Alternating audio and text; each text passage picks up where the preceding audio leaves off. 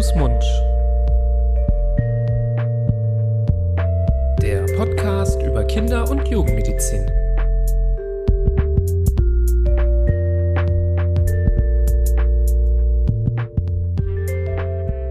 Hallo und herzlich willkommen zu einer neuen Folge von Hand, Fuß, Mund, eurem Podcast über Kinder- und Jugendmedizin.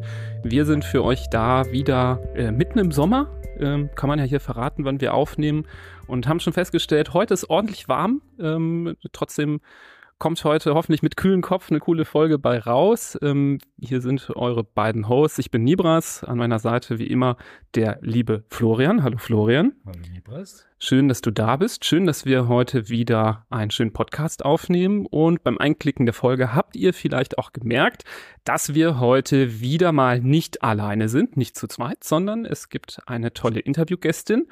Und das Schöne ist, und da freue ich mich immer ganz besonders, ähm, wenn es, ja, das Wort Wiederholungstäterin ist nicht ganz äh, schön, aber so sagt man das ja manchmal. Ähm, wir sagen mal ein wiederkehrender Gast oder eine wiederkehrende Gästin. Das heißt für uns immer, so schlimm war das erste Mal nicht. Ähm, und da mhm. beim ersten Mal auch eine ganz tolle Folge rausgekommen ist, die bei unserer Hörerschaft sehr, sehr beliebt war, ähm, haben wir uns gedacht, müssen wir auch ein weiteres Mal mit der lieben Patricia Pomnitz sprechen. Hallo, liebe Patricia. Hallo, ihr beiden. Vielen Dank für die Einladung. Ja, selbstverständlich und gerne. Ähm, wie gesagt, hatte ich ja schon angedeutet. Wir haben ja schon mal gesprochen. Das war eine tolle Folge. Und ähm, zu dem heutigen Thema, über das wir mit dir sprechen wollten, ein Begriff, den ich finde, der sehr präsent ist, auch im Internet, wo ja auch Eltern viel unterwegs sind und so uns ja auch häufig finden ähm, mhm. zu Themen der Kindergesundheit. Da bin ich auch mal gespannt, was du zu dem Begriff sagst, ob der äh, eher so ein Internetphänomen ist ähm, oder ob der auch äh, sich in der Literatur häufiger wiederfindet.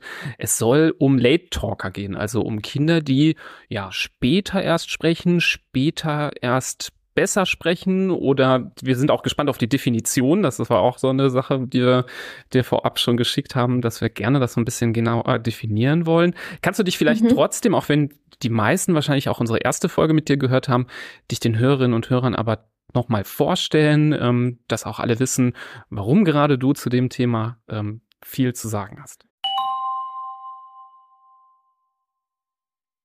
Ey, dieser Job, den ich gerade hab, ich komme ja menschlich total gut an, aber beruflich komme ich mal gar nicht weiter. Mach's doch besser. Mit einem Job bei SOS Kinderdorf machst du nicht nur einen Job, sondern du kannst wirklich etwas bewirken. Du kannst dich weiterbilden und kommst beruflich voran. Bewirb dich jetzt auf einen von vielen Jobs. SOS Kinderdorf. Mach's doch besser.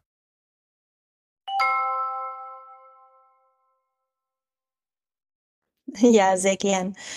Also mein Name ist Patricia Pomnitz. Ich bin Logopädin und Therapiewissenschaftlerin, auch Legasthenietherapeutin und Mama einer kleinen Tochter, die ist jetzt fast zwei.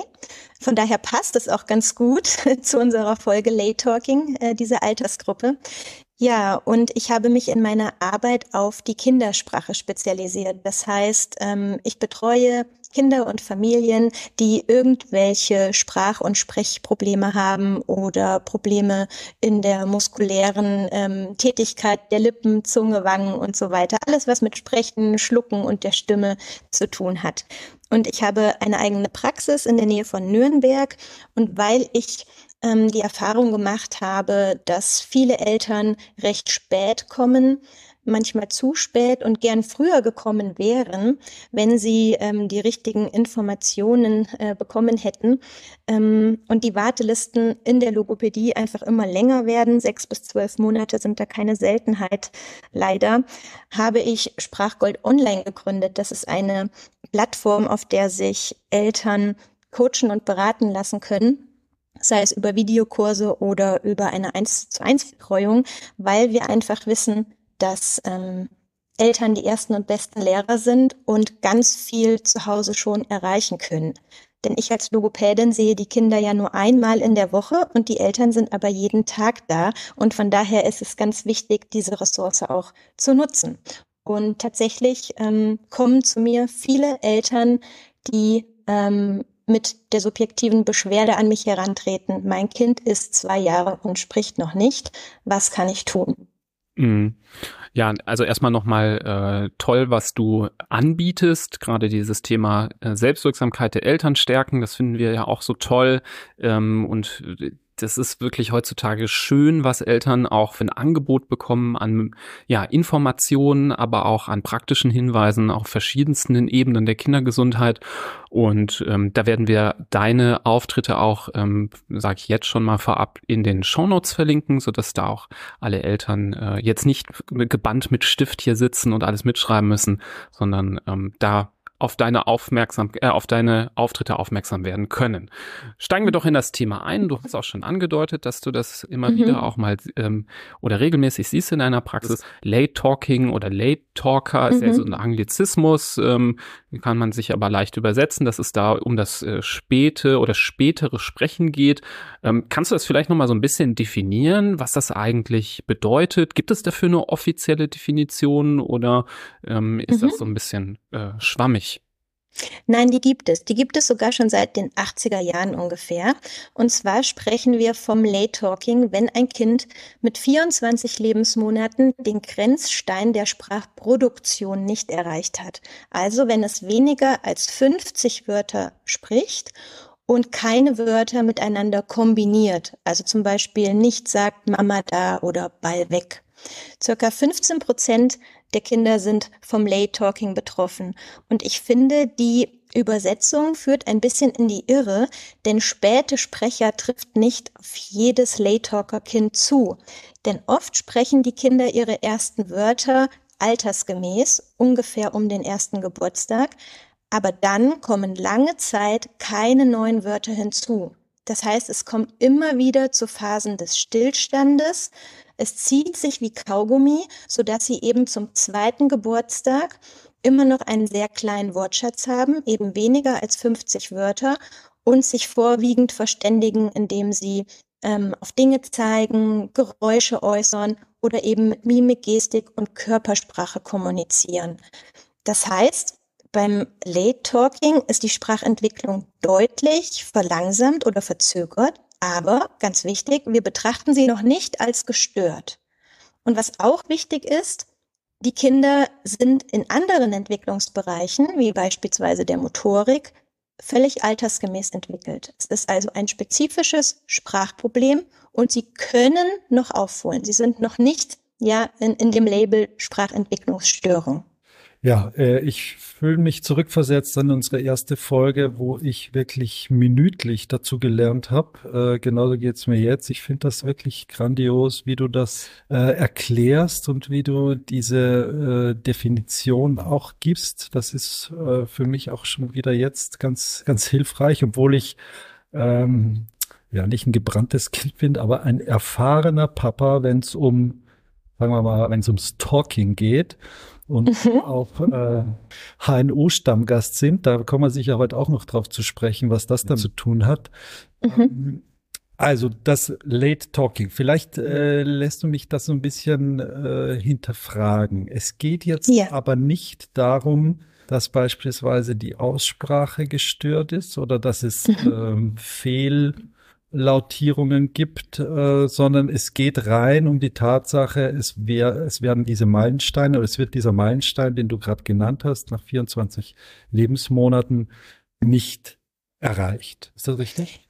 Genau, es geht erstmal vor der. Entschuldigung, oder ist das vielleicht hm. miteinander häufig verbunden? Dass es spät, äh, dass es Late Talker sind und dazu noch etwas mit der Aussprache nicht stimmt.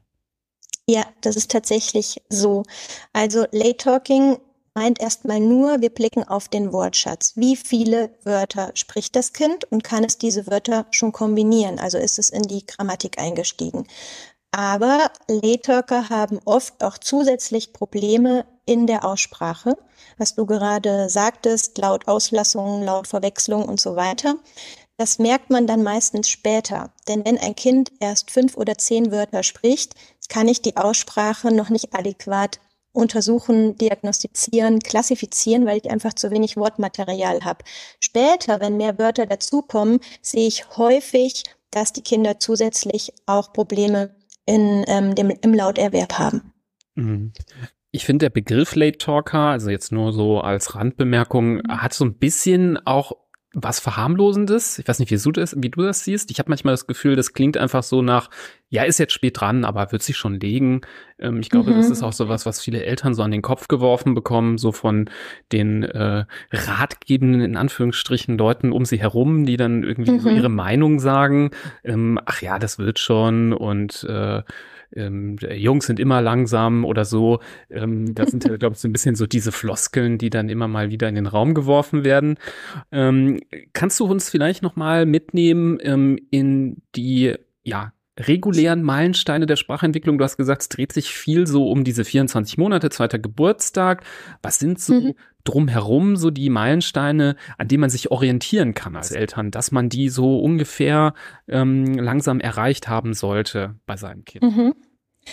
Wir haben ja in unserer ersten Folge ähm, ganz ausführlich über das Lallen gesprochen. Das ist natürlich ein ganz wichtiger Meilenstein, wenn die Kinder so um den sechsten bis neunten Monat anfangen, Silbenketten zu brabbeln. Da, da, da, we, we, we, la, la, la. Da üben sie quasi schon die Laute ihrer Muttersprache und das Betonungsmuster. Also das ist ein wichtiger Meilenstein. Und dann grob gesagt, der erste Geburtstag, ungefähr ja eins, drei, ein bis drei Monate äh, später ist auch vollkommen in Ordnung, kommen in der Regel die ersten Wörter, sowas wie da oder wow, wow, Mama, Papa. Das sind Wörter, die das Kind täglich erlebt, erfährt, die eine hohe Alltagsrelevanz haben. Und dann können Eltern darauf achten, wenn dieses Nadelöhr quasi der ersten Wörter geschafft ist, ob das Kleine wöchentlich neue Wörter hinzulernt. Wir sprechen von drei bis fünf neuen Wörtern, die die Kinder in dieser Phase dazulernen, selbst zu sprechen, sodass sie bis zum 18. bis spätestens 24. Lebensmonat eben aktiv 50 Wörter selber sprechen sollten. Und in dieser Zeit, das ist auch ähm, eine spannende Entwicklungsphase, auf die Eltern gucken können, setzt dann meist auch die Wortschatzexplosion ein. Das heißt, jetzt werden die Kinder zu kleinen Wortstaubsaugern und saugen regelrecht alle Wortformen und Wortbedeutungen in sich ein und lernen tatsächlich acht, manche sogar zwölf neue Wörter täglich dazu. Das heißt, der Wortschatz explodiert, der wächst rasant und umfasst mit zwei bis zweieinhalb Jahren dann im Durchschnitt schon 250 Wörter und auch die Äußerungen werden immer länger, also drei und vier Wörter werden aneinander gehangen. Die Kinder stellen Fragen, sie nutzen die Ich-Form. Und mit zweieinhalb bis drei Jahren ungefähr stellen sie auch schon äh, warum und wie Fragen. Ja, das kennen wir Eltern, dem, dem Fragealter, wenn uns die Kinder Löcher in den Bauch fragen. Das ist eine ganz wichtige äh, Entwicklung, denn damit differenzieren sie noch mehr ihren Wortschatz aus und sie sprechen dann auch schon Nebensätze. Und da würde ich sagen, ja, also bis zum dritten Geburtstag ist das Gros der Sprachentwicklung, die Basis, eigentlich abgeschlossen. Die sollte da sein. Dann verfeinert sich das natürlich noch alles. Der Wortschatz wird immer grammatikalischer und hm, die Kinder lernen die Mehrzahlform, den Dativ, den Akkusativ und so weiter bis ins Schulalter. Aber die Basis ist in den ersten drei Lebensjahren tatsächlich da oder sollte da sein. Und deswegen betone ich immer wieder, ja, mit 24 Lebensmonaten können sowohl 50 als auch 250 Wörter ein Ausdruck einer völlig normalen und typischen Entwicklung sein. Ja, das sind große Unterschiede einfach im frühen Spracherwerb. Aber 50 Wörter sollten es sein. Das ist der Grenzstein. In dem Alter haben fast alle Kinder, nämlich 90 Prozent, diesen Entwicklungsschritt der 50 Wörter getan. Und wenn die nicht da sind, dann sollte man die Kinderarzt darauf ansprechen aufmerksam sein und schauen, was dahinter stecken könnte. Ja, ich äh, fühle mich äh, sehr in meine zu meinen Kindern hineinversetzt, äh, wo ich das jetzt alles, was du erzählst, nochmal so durchspiele. Ähm, ehrlich gesagt, hat da der Kontakt mit dir auch viel in Bewegung gebracht oder viel nochmal verschärft, was äh, meine beiden kleinsten Kinder angeht. Und da ist genau das, zum Beispiel war genau das zu trennen. Also mein, mein Sohn, der war dann um den zweiten Geburtstag, saßen wir so da und dachten, okay, 50? Was sind das wirklich? Sollen das wirklich 50 Wörter sein, die der schon spricht? Irgendwie kommen wir nicht auf, kommen wir nicht auf 50. Da, das ist weniger als, als ähm, das, was man ja, ist das, was notwendig ist offensichtlich. Vielleicht nochmal zu dem Vergleich, den Nibras gerade angestellt hat, ähm, bezüglich der Verharmlosung oder der, wie besorgniserregend das ist. Wenn man es jetzt zum Beispiel mit dem Laufen vergleicht, das hört man ja oft, na, der läuft noch nicht, ähm, dass die einen laufen mit äh, achteinhalb Monaten und der andere rutscht mit 14 Monaten noch immer auf dem Popo rum und läuft nicht. Da ist ja auch relativ wenig Alarm in den meisten Fällen angezeigt, weil es gibt einfach die Unterschiede. Ist das beim jetzt beim Late Talken auch so, dass man sagt, naja, das bis zu so und so wird sich das noch, kann sich das noch von alleine regulieren oder, oder normalisieren oder ist da die Grenze deutlich enger gefasst und die Ernsthaftigkeit eine ganz andere, wenn es ja, bei der Sprache sollte man tatsächlich sensibler sein und früher einsetzen, denn die sensible Phase der Sprachentwicklung ist in den ersten drei Lebensjahren. Und wenn ein Kind Probleme zeigt, über das, über den dritten Geburtstag hinaus, trägt es ein höheres Risiko, dauerhaft ähm, Sprache unzulänglich verarbeiten zu können. Und deswegen will man möglichst früh in der sensiblen Phase anknüpfen um die Sprachentwicklung anzuschieben und nicht diesen ganzen Rattenschwanz, der womöglich noch hinterherkommt, auch noch später therapieren zu müssen und dann auch oft nur noch Kompensationsstrategien an die Hand geben kann, statt ein Problem wirklich aufzulösen. Hm, ich finde das wirklich eine der Kernaussagen der Folge, dass man da wirklich, wenn man früh merkt, da stimmt was nicht, dass man dann auch handeln sollte. Ähm, und das ist so ein bisschen konträr, glaube ich, dieser ich weiß nicht, was deine Meinung ist, aber mein Gefühl ist, dass grundsätzlich häufig dieses Thema eher verharmlost wird von, von so umgebenden Personen. Ähm, kannst du vielleicht auch noch was zu sagen? Und vielleicht kannst du dann auch noch erläutern, du sagtest, ähm, es gibt einen Rattenschwanz. Was ist denn mhm. dieser Rattenschwanz, wenn man jetzt mhm. zum Beispiel nicht darauf eingeht, dass hier ein Problem vorliegt, wenn man es verharmlost und ähm, ja, diese Entwicklungsverzögerung nicht angegangen wird ähm, durch den Kinderarzt oder die Kinderärztin, die jetzt vielleicht als erstes gefragt wird und dann im weiteren Schritt zum Beispiel ähm, durch dich? Mhm. Also du hast ja vorhin schon gesagt, dass oft pauschal bei Jungen äh, zum Abwarten geraten wird. Und das ist natürlich fatal, denn ja, Jungen beginnen ein bis zwei Lebensmonate später zu sprechen, schließen dann aber ganz schnell an die Mädchen an und sollten natürlich auch, obwohl sie Jungs sind, mit zwei Jahren 50 Wörter geknackt haben.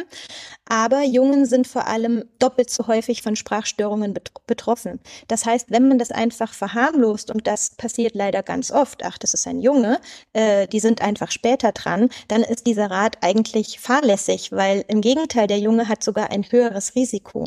Mhm. Ähm, was ich auch ganz oft höre, Stichwort Verharmlosung ist, dass das Kind einfach keine Lust habe zu sprechen.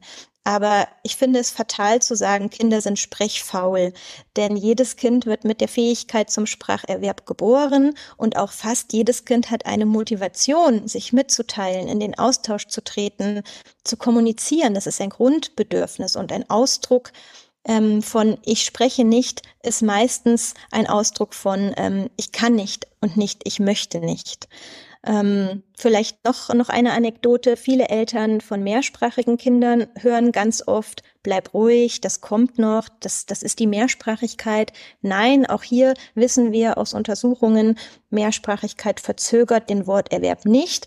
Und auch hier kann man nicht einfach blind zum Abwarten ähm, anraten. Also da sind tatsächlich viele Mythen, viele pauschalisierte Aussagen, ähm, verharmlosende Aussagen, die einfach jetzt im Jahr 2023 meiner Meinung nach absolut nichts mehr zu suchen haben. Denn, und jetzt komme ich direkt auf deine zweite Frage, ab dem dritten Geburtstag sprechen wir nicht mehr vom Late Talking, sondern hier können wir schon mit standardisierten, normierten Sprachtests eine Sprachentwicklungsstörung feststellen. Und betroffene Kinder haben dann langfristige Probleme, Sprache zu verarbeiten und anzuwenden. Also sie haben Probleme, neue Wörter zu speichern und abzurufen. Der Wortschatz bleibt recht basal und klein. Sie haben Probleme, grammatikalische Regeln anzuwenden. Sie haben später oft Probleme in der Aussprache. Und Störungen der Sprachentwicklung stellen ein erhebliches Risiko dar für die gesamte kindliche Entwicklung. Das muss man einfach ganz klar sagen. Das ist dieser Rattenschwanz über die Sprache hinaus. Denn man muss sich ja vorstellen, wenn ich mich nicht gut mitteilen kann und wenn ich andere nicht gut verstehe, dann wird die Grenze meiner Sprache quasi zur Grenze meiner Welt. Und wir wissen auch aus Studien, dass betroffene Kinder häufiger Verhaltensauffälligkeiten zeigen, Stichwort sprachbedingte Wutanfälle, dass sie häufig psychische und soziale Probleme haben, beispielsweise ein vermindertes Selbstwertgefühl, sie nehmen die Außenseiterrolle eher in der Gruppe ein, sie haben weniger Freundschaften mit Gleichaltrigen, weniger stabile Beziehungen. Das ist alles ein Problem, was oft im Sprachproblem begründet ist, weil sie sich nicht mitteilen und austauschen können. Und natürlich darf man auch nicht vergessen, ähm, wie nehme ich heute ähm, Wissen auf? Wie wird Wissen in der Schule abgefragt über sprachliche Informationen oder schriftsprachliche Informationen? Und wenn ich beides schlecht verstehen und anwenden kann, dann erschwert das natürlich mein Lernen insgesamt. Das heißt, Sprachprobleme erhöhen auch das Risiko von Leserechtschreibstörungen und von Lernstörungen und behindern den Schul- und Berufserfolg. Und das, obwohl die Kinder eigentlich gar nicht intelligenzgemindert sind. Wir sprechen da von einer negativen Abwärtsspirale, die natürlich sehr, sehr bitter ist. Ähm, und was man natürlich versuchen möchte zu verhindern, indem man früh das Problem angeht. Mhm. Da ist das Wort Rattenschwanz ja fast schon verharmlosend, äh, weil da ja wirklich äh, ja, ähm, maßgeblich entscheidende ähm, Entwicklungsschritte mit dranhängen, die das ganze Leben beeinflussen. Das ist ja, mhm. äh, das ist die ganze, das ist die ganze Ratte, nicht nur der Schwanz. Wenn man jetzt beim Rattenvergleich bleibt, der jetzt nicht der schönste ist, aber ähm, ich finde Rattenschwanz, manchmal äh, passt der Begriff dann doch nicht, weil es noch mehr ist als das, finde ich. Ja, ja, das muss man sich schon als Zuhörerin und Zuhörer jetzt mal so ein bisschen auf der Zunge zergehen lassen. Also jeder, der sich in den letzten Wochen und Monaten mit solchen Gedanken beschäftigt hat und über sein Kind mal nachgedacht hat, ah, irgendwie spricht der schlecht oder spricht die spät oder so. Das ist jetzt ein, schon ein Aufruf dazu, tätig zu werden und das einfach mal, wie du gesagt hast, beim Kinderarzt anzusprechen und dafür zu sorgen, dass das objektiviert wird. Es kann ja sein, dass, mhm. dass das eine Situation ist oder ein Alter ist, wo Mediziner und Medizinerinnen dann sagen, nee, das ist noch okay, das ist äh, alles im Rahmen ähm, oder auch äh, Logopädin Mhm. Aber es kann natürlich auch sein, dass äh, höchste Eisenbahn ist und dass äh, notwendig ist zu handeln, um genau das zu verhindern, was du ja jetzt wirklich mhm. ehrlicherweise erschreckenderweise skizziert hast, was für Auswirkungen das hat. Mhm. Also ich muss dazu sagen, diese Auswirkungen sind die Auswirkungen einer Sprachentwicklungsstörung. Vielleicht äh, betonen wir das nochmal, nicht, dass wir Eltern jetzt äh, in Aufruhr versetzen. Das heißt, wenn hier eine Sprachentwicklungsstörung ab dem dritten Lebensjahr oder darüber hinaus diagnostiziert wird, können diese Folgeprobleme eintreten und treten tatsächlich häufig ein. Wenn wir noch mal beim Late Talking bleiben, das ist keine klinische Diagnose, sondern eine Verdachtsdiagnose, eine Risikodiagnose. Ein Late Talker hat ein erhöhtes Risiko, eine Sprachentwicklungsstörung ab dem dritten Geburtstag auszubilden, aber Late Talker können auch aufholen. Ja, also das muss man vielleicht auch noch mal ähm, ein bisschen relativieren. Ähm, ein Drittel der Late Talker holt tatsächlich bis zum dritten Geburtstag auf. Das ist dann sprichwörtlich der berühmte Knoten, der platzt. Diese Kinder gibt es. Ein Drittel der Late Worker holt auf. Wir sprechen in dem Zusammenhang von den Late Bloomern, den Spätzündern, ähm, die sich dann auch in der Regel sprachlich ähm, gut weiterentwickeln. Aber mehr als die Hälfte der Late Talker holt eben nicht auf, ähm, so dass man ab drei dann eben eine SES, eine Sprachentwicklungsstörung diagnostizieren kann. Und da wir leider aktuell im Alter von zwei Jahren nicht sicher feststellen können, welches Kind den Rückstand in der Sprachentwicklung aufholt von alleine und welches Kind nicht, helfen diese pauschalen Aussagen zum blinden Abwarten niemandem. Ja? Stattdessen braucht das Kind eine adäquate Diagnostik, wo man genau hinschaut. Und wenn dann am Ende alles in Ordnung ist und man zum Abwarten raten kann, umso besser. Aber Vorsorge ist besser als Nachsorge, ist meine Meinung. Ja, und ich finde, man kann ja auch froh sein, dass es eben die Möglichkeit gibt, anhand, äh, ich finde, Definition ja mit den 50 Wörtern zum zweiten Geburtstag ja schon sehr eindeutig, dass man ja die, die Möglichkeit hat, darüber ähm, ja Kinder zu erkennen, die dieses mhm. Problem haben. Also das ist ja bei anderen medizinischen Problemen häufig viel schwieriger, die Kinder mit einem erhöhten Risiko überhaupt rauszufischen. Und mhm. ähm, hier diese, ich nenne es mal Tool, dieses Tool zu haben, ähm, rund um den zweiten Geburtstag, das festzustellen und dann aber rechtzeitig noch ähm, ja, äh, einzugreifen, eben zum Beispiel dem einen Drittel die Möglichkeit zu bieten, es bis zum nächsten Geburtstag auch aufzuholen ähm, oder aber auch ähm, ja andere Kinder sowohl weiter zu diagnostizieren als auch zu fördern. Das ist ja was ganz Großartiges, was bei vielen anderen Problemen ja gar nicht möglich ist. Deswegen sollten wir froh ja. Dass diese Möglichkeit besteht. Richtig, ja. Ähm, ich würde gerne noch ein bisschen auf die Ursachen eingehen. Also es gibt vielleicht jetzt auch Eltern, die äh, sich wiedererkennen oder die ähm, ja da auch äh, schon von betroffen sind oder da schon einen Schritt weiter sind. Ähm, wo dann häufig die Frage ist, woran liegt das denn jetzt eigentlich, dass das Kind so, ähm, so schlecht oder so verspätet spricht? Gibt es da Ursachen? Vielleicht machen sich auch Eltern Vorwürfe, hätte man irgendwie was anders machen sollen? Ähm, und für mich auch ein besonders interessanter Punkt, welche Rolle spielen dabei eigentlich die Gene? Mhm. Also die Ursachen von Sprachverzögerung oder Sprachstörungen sind leider noch nicht eindeutig geklärt. Ähm, ich will nochmal betonen, die Kinder von spezifischen Sprachproblemen haben kein Problem mit der Kognition, mit dem Denken, mit der Intelligenz und auch in der Regel keine anderen Entwicklungsbeeinträchtigungen, sondern es besteht ein spezifisches Problem im Verarbeiten von Sprache. Aber als Hauptursache vermutet man tatsächlich eine genetische Grundlage. Wir wissen, dass ähm, aus der Anamnese, aus dem ähm, Erstuntersuchungsgespräch, dass häufig andere Familienmitglieder auch spät angefangen haben zu sprechen oder andere Sprachprobleme ähm, zeigen. Und ähm, wenn Eltern sich Vorwürfe machen, muss man ganz klar sagen, ihr seid nicht die Ursache für die Sprachstörung eures Kindes. Ihr könnt sie nicht verursachen. Das Kind bringt sie mit auf die Welt. Ihr könnt das Problem verbessern oder verschlimmern, aber ihr habt es nicht ausgelöst. Auslösende Momente können organisch gesehen eine vorübergehende Hörstörung sein, beispielsweise Mittelohrentzündung oder ein Paukenerguss, der ja die Sprachverarbeitung behindert und somit dann auch die Sprachentwicklung ausbremsen kann. Aber viele klassische Lay-Talker hatten keine Hörproblematik und kommen trotzdem nicht in den Worterwerb. Man muss aber, also das heißt, man kann keine organische Ursache oft feststellen. Man weiß nicht, woran es liegt. Die Sprachverarbeitungsmechanismen sind in irgendeiner Art und Weise unreif, gestört und man weiß nicht unbedingt, woran es liegt. Aber natürlich haben Kinder unter drei ja relativ häufig Mittelohrinfekte. Ähm, und ähm, wenn dann ein Lay-Talker von einer Hörproblematik zusätzlich betroffen ist, wirkt sich das natürlich besonders ungünstig auf seine sprachliche Weiterentwicklung aus, weshalb man als ersten Schritt natürlich immer auch die Ohren überprüfen sollte, wenn ein Kind nicht spricht oder zu wenig spricht.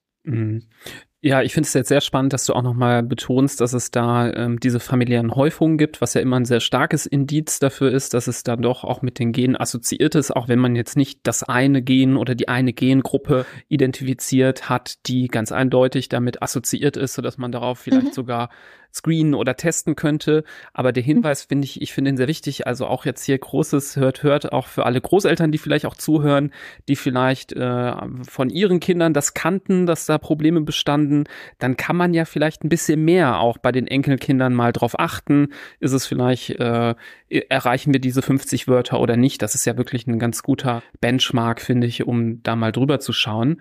Und mhm. andererseits finde ich das, also ist natürlich nicht toll, dass Dinge genetisch weitergegeben gegeben werden. Ähm, das ist nichts, was wir zelebrieren, aber es ist trotzdem manchmal, finde ich, beruhigend zu wissen, ähm, das ist jetzt nichts, was man äh, falsch gemacht hat. Man hat keine Erziehung falsch gemacht, man hat keine Aktion falsch gemacht, sondern es sind Dinge, die sich einfach so ergeben ähm, aus der aus der Natur der Dinge heraus und ähm, anstatt äh, drüber zu grübeln, wie man es hätte verhindern können, weil es meistens eben nicht so ist, ähm, dann ähm, lieber äh, in Kenntnis sein, dass es das gibt, früh erkennen und dann die richtigen Schritte ergreifen, wie zum Beispiel eben die HNO-Diagnostik, ähm, die du gesagt hast, die ja bei manchen vielleicht was aufdeckt, aber in den meisten Fällen äh, dann nicht. Mhm. und ähm, der, wenn ich das noch ergänzen darf, natürlich ähm, assoziieren Sprachprobleme ja häufig mit ja allgemeinen Entwicklungsverzögerungen, die zum Beispiel im Rahmen anderer Erkrankungen auftreten oder Behinderungen. Von daher finde ich es natürlich sehr wichtig, dass der Kinderarzt oder die Kinderärztin trotzdem auch die Gesamtentwicklung des Kindes im Blick hat, ähm, weil eben auch noch mehr dahinter stecken könnte. Aber wenn es das eben, wenn das eben nicht der Fall ist, Hören ist in Ordnung, Gesamtentwicklung ist in Ordnung, bitte nicht einfach zum blinden Abwarten raten, sondern dann trotzdem eine logopädische Untersuchung empfeh empfehlen oder ja weiter überweisen, denn da wird dann quasi nochmal im Detail geschaut, was der Kinderarzt gar nicht kann im Rahmen der U-Untersuchung. Dafür hat er schlicht keine Zeit und ja, vielleicht auch gar nicht das Know-how. Ähm, und deswegen ist es umso wichtiger, da einfach die Ressourcen zu aktivieren, ähm, die er so hat und interdisziplinär zu arbeiten. Vielleicht noch zwischendurch die eingeworfene Frage, auch gerne selbstkritisch äh, uns gegenüber den Kinderärzten und Ärztinnen. Hast du denn manchmal das Gefühl, dass auch von, von dieser Seite aus eine gewisse Verharmlosung stattfindet oder ein bisschen zu spät das erkannt wird? Also wir haben ja auch viele aus der Berufsgruppe, die auch hier zuhören, die, die äh, diese Message ja auch hoffentlich mitnehmen. Wenn du sagst, du hast das Gefühl, da kommen manchmal Familien, die berichten, ja, da wurde das zum Beispiel gesagt, man solle lieber abwarten. Ja, leider. Und nicht nur der Rat zum Abwarten, sondern auch die Verweigerung einer Weiterüberweisung und sei es nur eine Diagnostikstunde. Es wird tatsächlich oft noch verweigert mit der Begründung, äh, es kommt doch, das wächst sich aus und ähm, Logopädie vor vier bringt doch sowieso nichts, was Quatsch ist. Es gibt eine ähm, Studienlage, es gibt evidenzbasierte Methoden, die man schon in der frühen Sprachtherapie anwenden kann. Und ich glaube, es ist tatsächlich ähm, auch oft ein berufspolitisches Problem. Die Kinderärzte werden in den Regress genommen und äh, sie können zum Teil auch einfach nicht verordnen, weil das Budget erschöpft ist. Ja, also das muss man auch ganz klar einfach sagen. Es ist nicht immer nur äh, vielleicht eine veralterte Meinung ähm, und, und fehlendes äh, spezifisches Wissen über die Sprachentwicklung, sondern oft sind ihnen auch die Hände gebunden und ja, dann wird das auf den Rücken der Kinder, dann auf dem Rücken der Kinder ausgetragen, leider. Was fast schon schlimmer ist als Nichtwissen, muss man fast schon sagen. Also das ist ja dann noch trauriger, wenn es an solchen Dingen scheitert. Ähm, deswegen umso wichtiger, die Selbstwirksamkeit der Eltern zu stärken hier im Podcast, dass man ähm, dann ein Gefühl hat und weiß, nein, ähm, da gibt's klare Definitionen und ähm, wir brauchen da Unterstützung, auch wenn da vielleicht Konflikt ist, der dann entsteht. Ähm, dann muss man lieber durch den Konflikt durch, als ihn jetzt einfach nur hinzunehmen. Ähm, mhm. Ganz, ganz wichtig. Ich wollte daran vielleicht noch anknüpfen, jetzt wenn es um die Kinderärzteschaft geht. Tun wir denn genug, um das möglicherweise zu erkennen bei den Kindern? Und ich meine, die Selbstwirksamkeit der Eltern ist äh, toll und aber ich vermute nicht alle hören unseren Podcast und wissen dann Bescheid, sondern es gibt natürlich äh, genug Familien, die sich nie mit dem Thema beschäftigt haben, denen das vielleicht auch nicht auffällt, weil wie du sagst, und wieder ist das irgendwie immer so. Aber gibt es genug Möglichkeiten in der, im Rahmen der Vorsorgeuntersuchungen, im Rahmen der äh, Präventivmedizin, diese Kinder zu identifizieren durch einfach normale äh, ja, durch die normale, durch die normalen Kontakte mit Kinderarzt und Kinderärztin? Also normalerweise ist ja die U7 und die U7a dafür da, dass der Fokus auf Sprachentwicklung gelegt wird. Aber leider verlaufen die Vorsorgeuntersuchungen aus meiner Sicht und auch das, was ich von Patienten so höre und jetzt auch selbst mit meiner Tochter bei der U7 erleben durfte, leider nicht immer adäquat ab. Also das fängt hm, da an, dass Kinderärzte oft selbst erstellte Wort-Bild-Benennaufgaben benutzen, die eben nicht standardisiert und normiert sind, die sehr subjektiv sind. Bei meiner Tochter war es so, die Sprechstundenhilfe hat mit ihr ein Buch angeschaut und ähm, sie sollte Tiere benennen. Da muss ich natürlich sagen, erstes Problem, fremde Person. Was ist, wenn das Kind in dem Moment nicht spricht? Dann ist das kann ich nichts diagnostizieren. Zweites Problem, Tiernamen allein sind kein aussagekräftiger Marker für den äh, Wortschatzerwerb. Ähm, es wurde nicht das Sprachverständnis überprüft. Es gab eine Frage, ob ein Kind versteht. Ähm, ich behaupte, viele Eltern können das nicht adäquat einschätzen. Das wissen wir sogar auch aus Untersuchungen, dass man Eltern für die Ermittlung des Sprachverständnisses nicht heranziehen kann. Dafür braucht es einen Sprachverständnistest. Und das wurde bei uns in der U7 alles nicht ähm, angewandt. Und ich höre das auch eben von vielen betroffenen Familien. Ähm, es gibt aber Ressourcen. Es gibt standardisierte, normierte Elternfragebögen, die man in der Pädiatrie anwenden kann. Da ähm, also quasi Screening-Instrumente, Screening-Bögen, wo Eltern Wörter und Satzbeispiele ankreuzen ähm, und wo man dann ähm, schaut, ob ein bestimmter kritischer Wert unterschritten wurde. Und wenn der eben unterschritten wurde, dann sollte ähm, die Maßnahme ergriffen werden, für eine qualifizierte und genaue Diagnostik zum Logopäden weiter zu überweisen. Aber leider passiert das zu selten aus genannten Gründen, sei es, weil die Diagnostik nicht gut stattgefunden hat und man eigentlich kein aussagekräftiges Ergebnis in der U7 hatte oder weil man einfach das Ganze verharmlost und erstmal bis zum vierten Geburtstag abwarten möchte. Hm, ja, das ist natürlich, stimmt einen nicht so, äh, nicht so positiv, ähm, wenn man da äh, das Gefühl hat, ähm, da gibt es, äh, ja, sagen wir mal, Versorgungsprobleme, dass das nicht richtig durchgeführt wird oder nicht standardisiert. Hast du denn Tipps? Gibt es irgendwelche Tests, die standardisiert sind, die Eltern zum Beispiel irgendwo finden können, die sie selber mal anwenden können? Also, wo man dann, es gibt ja immer mal wieder auch so Fragebögen ähm, für Eltern, die sie selber probieren können. Ähm, kannst du da was empfehlen?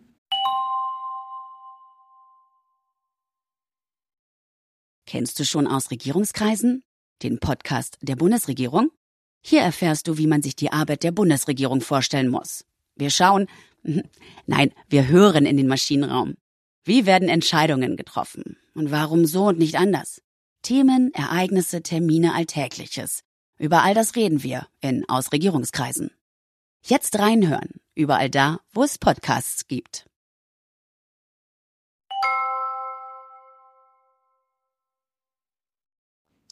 Ja, es gibt natürlich ähm, Elternfragebögen, die die Eltern ausfüllen, aber ich ähm, sage das jetzt ein bisschen mit Vorsicht, denn es ist schwierig, wenn eine Mama beispielsweise einen Elternfragebogen oder ein Papa ausfüllen soll.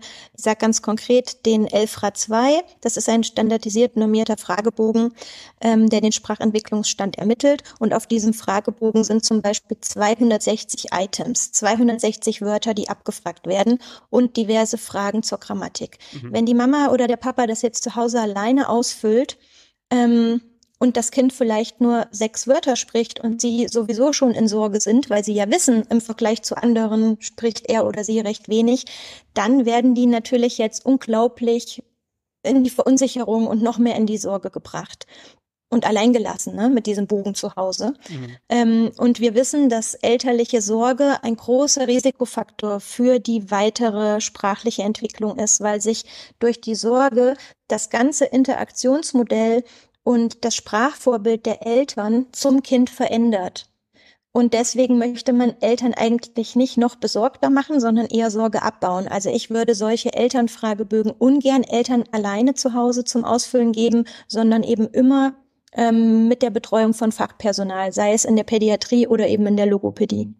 Ja, nee, finde ich ein super Hinweis, weil das ähm, ist manchmal einfach so. Und dann ist es auch wichtig, das zu wissen. Es gibt zu anderen Themen durchaus Fragebögen, die ja äh, zur Selbstanwendung für Eltern sehr, sehr gut geeignet sind. Ähm, mhm. Wenn das eben nicht so ist, dann ähm, ist es sehr, sehr wichtig, dass man das weiß und dass man das berücksichtigt. Deswegen ganz, ganz wichtiger ähm, Hinweis. Aber dennoch kann man äh, womöglich auch, ja, so einen Anspruch ja auch mal stellen, wenn man das Gefühl hat, das stimmt was nicht ähm, dass man, gut, bei deinem Kind war es jetzt das Glück, dass du Bescheid weißt und äh, wahrscheinlich auch besser Bescheid weißt als jetzt die äh, Kolleginnen und Kollegen in der Praxis ähm, und das noch besser beurteilen kannst. Aber wenn da jemand das Gefühl hat, äh, also jetzt hier wurde der Test gemacht, ähm, das war irgendwie ganz komisch, da waren irgendwie, äh, das wirkt überhaupt nicht standardisiert zum Beispiel, kann man ja auch nochmal nachfragen vielleicht.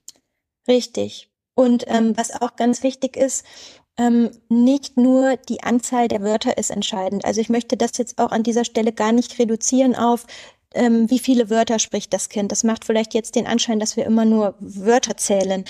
Das ist natürlich nicht der Fall. Ähm, wir sollten das ganze Kind und die Familie im Blick haben. Wenn ein Kind zu mir zur Diagnostik kommt, schaue ich mir die Vorläuferfähigkeiten für Sprache an, also beispielsweise das Imitationsverhalten, Blickkontakt, Aufmerksamkeit. Ich überprüfe das Sprachverständnis, weil das eben ein ganz, ganz wichtiger Marker auch für die Prognose ist. Ich schaue, welche Wörter werden gesprochen, wie werden die ausgesprochen, wie ist generell das Verhalten ähm, des Kindes, ist es motiviert zu sprechen, und wie ist die Eltern-Kind-Interaktion? Sind die Eltern sprachförderlich oder gibt es da irgendwelche Stolperfallen und ähm, sprachhemmende Verhaltensweisen, die man abbauen kann? Und erst dann entscheidet man im Endeffekt, wenn man das alles abgewogen hat, die Prädikatoren und die Risiko- oder Schutzfaktoren aus der Familie, ob man eben noch abwarten kann oder schon eine Interventionsmaßnahme einleiten sollte. Und deswegen hilft den Eltern auch so ein Elternfragebogen zu Hause alleine nicht weil das ist eben nur Wörter zählen. Das ist ein Verdachtsmoment, der sich erhärtet oder eben nicht. Und dann sollte aber eben der Schritt zur weiter, ähm, weiteren Diagnose erfolgen und nicht einfach, mm, ja, dass die Eltern allein gelassen werden. Mm, machen wir da vielleicht gleich weiter, wo du jetzt äh, stehen geblieben bist. Ähm, mhm. Weiteren Interventionsmaßnahmen. Also Kinderarzt, Kinderärztin hat jetzt standardisiert festgestellt, es gibt hier ein Problem. Wie geht's weiter? Ähm, Überprüfung des äh, Hörvermögens, im besten Fall von einem PET-Audiologen. Ähm, logopädische Diagnostik, in der wir uns, wie gesagt, die ganzen Sachen anschauen, die ich gerade ähm, aufgezählt habe. Und dann melden wir dem Kinderarzt zurück, ob wir noch abwarten können, weil beispielsweise alles sehr positiv aussah oder ob wir direkt anfangen würden. Und wir würden nur abwarten bis zweieinhalb also ab zweieinhalb schicken wir niemanden mehr nach Hause, weil die Wahrscheinlichkeit, dass das Kind in sechs Monaten, also bis zum dritten Geburtstag, allein aufholt, immer geringer wird. Wenn das Kind ein Sprachverständnisproblem hat, würde man auch sofort Sprachtherapie einleiten, egal wie alt das Kind ist. Und ansonsten hat man noch die Möglichkeit, neben der direkten Sprachtherapie auch elternbasierte Intervention zu machen, also die Eltern zu sprachförderlichem Verhalten anzuleiten, wenn nötig. Manchmal brauchen die Kinder und die Eltern beides, also eine kindzentrierte Therapie, ich mit dem Kind im Therapieraum, wir machen Sprachtherapie und Elternanleitung. Und dann plädiere ich ganz stark für Anschubtherapie, heißt, wir wollen das Kind nicht Ewigkeiten in der Logopädie behalten, sondern wir wollen mal 10, 20 Sitzungen machen, maximal, ähm, und dann schauen, ob wir die Entwicklung gut anstoßen konnten, ob eigendynamische Prozesse ausgelöst werden konnten und das Kind jetzt seinen Weg geht. Dann würden wir einen Kontrolltermin vereinbaren und schauen in einem Follow-up, wie sich die Sprache weiter entfaltet und dann neu entscheiden und abwägen, ob das Kind ähm, weiterhin eine Intervention braucht oder ob es sich aufgelöst hat. Ähm, werden die Eltern auch eingebunden in die Intervention, also im Sinne von ähm, Schulungen und, und, Tipps für das häusliche Umfeld, ähm, was man da vielleicht noch machen soll? Oder ist es rein in der, in der Praxis stattfindende Intervention und zu Hause einfach äh, so machen wie, wie bisher? Also ich binde meine Eltern immer ein. Das fängt da an, dass sie oft im Therapieraum dabei sind und wirklich am Modell lernen, was ich mit dem Kind tue damit sie es zu Hause ähm, auch anwenden können. Ähm, es gibt immer wieder auch Stunden ähm, oder Störungsbilder oder Kinder, wo die Eltern bewusst im Wartezimmer draußen sitzen und nicht im Therapieraum anwesend sind, ähm, weil die Kinder dann oft besser mitmachen auch, aber das kommt, wie gesagt, immer aufs Kind und das Störungsbild an. Aber am Ende einer Therapiesitzung werden bei mir Eltern immer auch mit eingebunden über therapeutische Hausaufgaben. Also es gibt immer kleine Aufgaben, die sie bis zur nächsten Woche dann auch zu Hause ähm, machen sollen, weil ich das Kind ja nur einmal in der Woche sehe. Und ähm, ich kann anstoßen und auflösen, aber das Ganze ähm, als Routine etablieren und auch in den Transfer bringen, das machen die Eltern zu Hause. Das wäre zumindest wünschenswert. Und äh, du hast gesagt 10 bis 20 Stunden. Wenn jetzt das nicht so läuft, wie man sich das erhofft und Fortschritte macht, äh, ist das aber deiner Meinung oder deiner Expertise nach jetzt kein Grund, da so einen Dauerbrenner draus zu machen. Mein Kind ist seit zwei Jahren wöchentlich bei der Logopädie und ja, schon langsam wird's, sondern hm, ja, was ist dann eigentlich? wenn es nicht so. Also es gibt tatsächlich Langzeittherapien.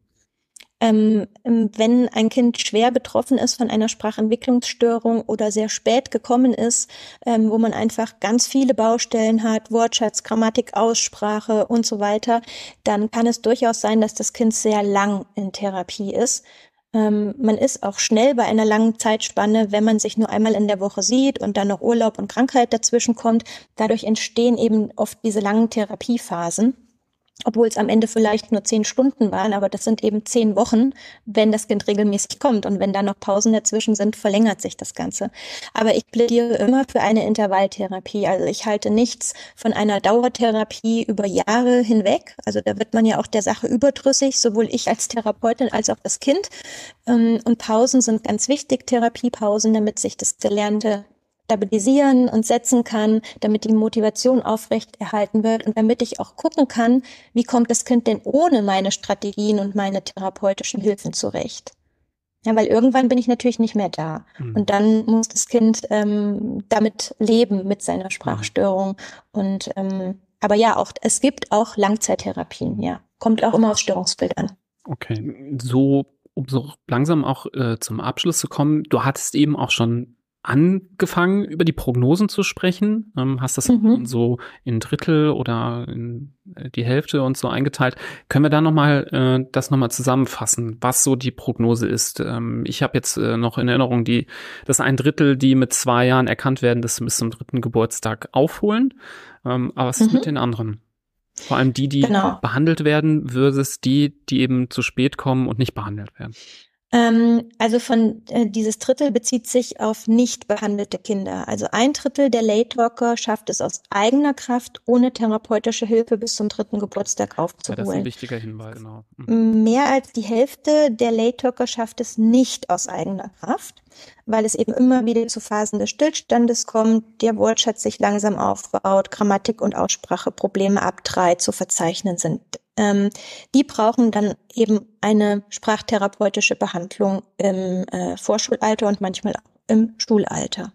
Und ähm, ich kenne keine Daten, ähm, im Allgemeinen nur auf ähm, spezifische Therapiemaßnahmen bezogen, ähm, die sagen, was passiert mit den ähm, Lay-Talkern, die behandelt wurden. Also ähm, bei, was bei Wirksamkeitsstudien wissen wir, ähm, bei alten Wirksamkeitsstudien, da hat man ja immer noch eingeteilt in Kinder, die nicht behandelt wurden und Kinder, die eine Therapie bekommen haben. Das ist jetzt aus ethischen Gründen nicht mehr möglich, den Kindern die Therapie zu verweigern. Und da konnte man eben sagen, okay, wenn das Kind keine Therapie bekommen hat, ähm, da war in der Kontrollgruppe ein größerer Anteil an Kindern, die eben nicht aufgeholt hat. Jetzt gibt es diese Kontrollgruppen nicht mehr. Jetzt kann man nur noch schauen, okay, wie entwickelt sich die Sprache weiter, wenn das Kind Therapie bekommt.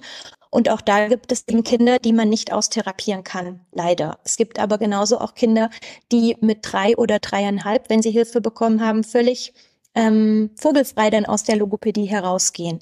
Aber da gibt es keine gesicherte ja, äh, Prozentzahl. Ähm, und wie gesagt, man kann im Alter von zwei Jahren auch noch nicht sicher feststellen, welches Kind eben den Rückstand von alleine aufholen würde oder nicht. Ganz wichtiger Faktor ist das Sprachverständnis. Wenn das zusätzlich in Mitleidenschaft gezogen ist, hat das Kind eine schlechte Prognose und trägt das größte Risiko für langfristige Sprachprobleme. Auch ob das Kind schon Wörter miteinander kombiniert, hat sich jetzt als neuer Faktor herausgestellt. Das ist wichtig. Oder ob das Kind zusätzliche Ausspracheprobleme hat, ähm, dann haben die Kinder auch eher eine schlechtere äh, Prognose. Aber generell kann man aktuell nach aktuellem Wissensstandard noch nicht sicher sagen, welches Kind holt auf und welches nicht. Deswegen ist die frühe Überprüfung so wichtig. Ähm, gegen Ende, was mich jetzt im Zuge dessen wirklich sehr interessieren würde, ist, was ist dein Angebot, ähm, dass du online bietest äh, mit deiner logopädischen Expertise? Was, was kannst du aus der Ferne ähm, bewirken oder anbieten für, für Eltern und Familien? Mm, da gibt es verschiedene Möglichkeiten, mit mir zusammenzuarbeiten. Es gibt zum Beispiel einmal ähm, die 1 zu 1 Betreuung, wo ich quasi über ähm, Videomeetings ähm, Eltern anleite zu sprachförderlichen Verhaltensweisen, ähm, wo wir überhaupt erstmal Klarheit in den Sprachstand äh, der kindlichen Entwicklung bringen. Ich quasi eine Diagnostik mache über Videoanalysen, verschiedene Diagnostikinstrumente, Elternfragebögen. Ähm, es gibt die Möglichkeit, ähm, unabhängig von Zeit und Ort äh, Videokurse sich anzuschauen, wo ich aufkläre über den Sprach, äh, über die Sprachentwicklung und ähm, den Eltern sprachförderliche Strategien am Kind zeige. Also ich bin dann quasi in den Videos mit Kindern in Action und zeige, wie ich das mache, so als wären die Eltern bei mir im Therapieraum, so dass sie am Modell lernen können. Ähm, ich habe auch einen Blog ein Magazin auf meiner Website. Da kann man sich kostenlos informieren äh, über diverse ähm, Themen der Sprachentwicklung, Sprachentwicklungsstörungen und so weiter. Da gibt es auch einen ausführlichen Artikel mit Literaturangaben zum Thema Late Talker. Ähm, und je nachdem, wie alt das Kind ist und welches Störungsbild vorliegt, gibt es auch die Möglichkeit der direkten Online-Therapie mit dem Kind. Aber da muss man ganz klar sagen, das ist ähm, nicht mit jedem Kind möglich, denn im Therapieraum in echt, face to face, ist das in der Kindertherapie ähm, in der Regel immer besser und vorzuziehen ähm, als über den Bildschirm. Aber Elternberatung, Anleitung, Coaching ist online sehr gut möglich. Ja, schön, dass du das nochmal so zusammengefasst hast. Ich glaube, für viele Eltern gibt's da äh, einiges zu entdecken und das ist sehr hilfreich, dass du das anbietest, wenn man bedenkt, wenn es diese Möglichkeiten alle nicht gäbe und man A vom Goodwill oder von den Kenntnissen der Kinderarztpraxis abhängt, ob man überhaupt eine Überweisung bekommt und dann auch noch ähm, darauf warten muss, wann und wie man einen Termin bekommt, dann ist so ein Angebot natürlich ähm, sowohl zum äh, sofortigen Informieren als auch vielleicht äh, zur Alternative oder zum Über Überbrücken einer Wartezeit, glaube ich, eine ganz tolle Ergänzung. Und ähm, wir werden das ganz äh, fleißig in den Show Notes äh, nochmal verlinken, so dass auch die Eltern, die hier nicht nur interessiert zuhören, sondern auch ähm, vielleicht ratsuchend äh, zuhören, ähm, da bei dir ja hoffentlich Antworten und Unterstützung bekommen. Ähm, mhm. Danke. Ich würde aber auch gerne, dass du noch mal kurz was zu deinem Buch erzählst, ähm, das du rausgebracht hast.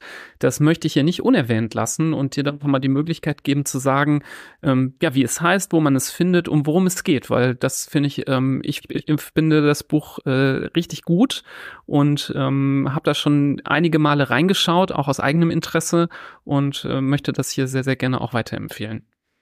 Okay, das ist schön. Ja, dann vielen Dank für die Möglichkeit. Also das Buch heißt Kinder spielerisch fördern, die 100 schönsten Spiel- und Beschäftigungsideen für die Kindergartenzeit. Und das habe ich zusammen mit Sandra Pichler geschrieben. Das ist ähm, die Gründerin des Blogs Was wir spielen. Sie kommt aus Österreich, ähm, aus der Nähe von Linz und ist Grundschullehrerin und unser Anliegen war, ähm, Eltern ähm, Spiele und Beschäftigungsideen an die Hand zu geben, die einerseits die Bindung zu ihrem Kind stärken, weil wir das Gefühl haben durch unsere Arbeit, dass Eltern immer mehr verlernen, mit den Kindern zu spielen, aktiv Zeit mit ihnen zu verbringen. Und unser Wunsch ist Zeit statt Zeug. Statt Spiele zu kaufen, kann man mit ganz wenig Sachen, also wir nutzen Alltagsmaterialien im Buch, Upcycling-Ideen oder tatsächlich nur uns als Menschen, ähm, mit, den mit den Kindern spielen. Und wir haben die einzelnen Spiele und Beschäftigungen ähm, in Entwicklungsbereiche quasi unterteilt, wobei vieles natürlich sich auch gegenseitig bedingt, damit man mit den Ideen auch zum Beispiel die Feinmotorik, die Grobmotorik, die Sprache, ähm, die emotional-soziale Entwicklung fördern kann. Oder zum Beispiel Vorläuferfähigkeiten fürs Lesen und Schreiben oder für die Wahrnehmung ähm, unterstützen kann. Also quasi zwei Fliegen mit einer Klappe. Entwicklung fördern und gleichzeitig mit dem Kind aktiv Spaß haben und Quality Time verbringen. Ja, wir werden in den Shownotes auch hierfür einen Link äh, bereitstellen und hoffen, dass äh, viele von den Hörerinnen und Hörern sich das mal anschauen. Ich meine, ums Spielen kommt man als Eltern sowieso nicht drum herum. Das muss man hier neben mir, der übrigens auch Linzer, der hier gerade schon fast äh, in Freudentaumel ausgebrochen ist, als er es gehört hat, dass die äh, Kollegin auch aus der Gegend kommt. Äh, nee, Spaß, aber ähm, du ja. weißt, wovon ich rede, bist, glaube ich, sehr erprobt, auch was das Spielen angeht und ist doch ist doch großartig, wenn man dann äh, sowohl sich äh, die großen Berge Plastikspielzeug aus dem äh, Riesensupermarkt auch durchaus sparen kann und gleichzeitig was entwicklungsförderliches ähm, tun kann. Also ich finde das ganz toll und deswegen hoffe ich, dass ganz viele hier drauf aufmerksam werden dadurch und da reinschauen. Absolut. Und ich werde reinschauen, weil der zweithäufigste Satz von meinem Jüngsten nach Warum äh, lautet, und jetzt muss die Logopädin weghören, du mit mir bielen und äh, dann dann äh, und das wiederholt er halt alle paar Minuten oder noch öfter und äh, die Kinder wollen einfach spielen, spielen, spielen und gerade in dem Alter ist, wie du sagst und wie ihr auch in eurem Buch euch einfallen habt lassen, mit ganz wenig, äh, die Kinder geben sich ja mit ganz wenig zufrieden. Mhm. Die wollen hauptsächlich Zeit und die wollen Präsenz und dann brauchen die gar nicht viel Schnickschnack drumherum. Äh, dann reichen schon ein paar Ideen und dann geht's schon los. Super. Toll. Genau. Danke. Ja, super. Liebe Patricia, vielen Dank, äh, dass du äh, uns Rede und Antwort, Antwort gestanden hast zu diesem spannenden Thema. Wir hoffen, dass viele Eltern hiervon profitieren, ähm, indem sie ja sowohl die Kenntnisse haben, um darauf zu achten, oder eben ähm, Probleme bei der Sprachentwicklung ihres Kindes frühzeitig zu erkennen und dann rechtzeitig eingreifen zu können. Wir würden uns sehr freuen, wenn ihr, die dazugehört habt, diese Episode auch weiterleitet. Ähm, womöglich habt ihr vielleicht jemanden in der Umgebung, falls ihr selber da nicht von betroffen seid, ähm, der oder die darüber nachdenkt, ähm, ob da ein Problem vorliegt. Ähm, das könnte also sehr hilfreich sein. Darüber würden wir uns sehr, sehr freuen. Gebt uns auch gerne Feedback zu der Folge, falls ihr euch auch geholfen habt. Ihr könnt uns über die Webseite ähm, www.handfußmund.de im Kontaktformular ähm, eure Meinung sagen. Wir würden uns auch sehr freuen, wenn ihr unserem Podcast eine Bewertung da lasst. Das geht bei Apple oder bei Spotify. Ähm, am liebsten natürlich äh, fünf Sterne. Da würden wir uns sehr drüber freuen. Ja, und ansonsten ähm, hoffen wir, dass wir euch euch auch bei den nächsten Folgen wieder ähm, ja, hier begrüßen dürfen. Patricia, nochmal vielen Dank. Ähm, wünschen dir auch noch einen Sehr gern. sonnigen Abend ähm, und hoffen, dass äh, wir irgendwann auch die drei äh, Folgen mit dir voll machen werden. Davon gehe ich aber ganz klar und äh, sicher aus, ähm, dass wir wieder ein schönes Thema finden, über das wir sprechen können. Bestimmt. Macht es gut alle da draußen und du auch, liebe Patricia. Bis zum nächsten Mal. Tschüss. Tschüss. Tschüss.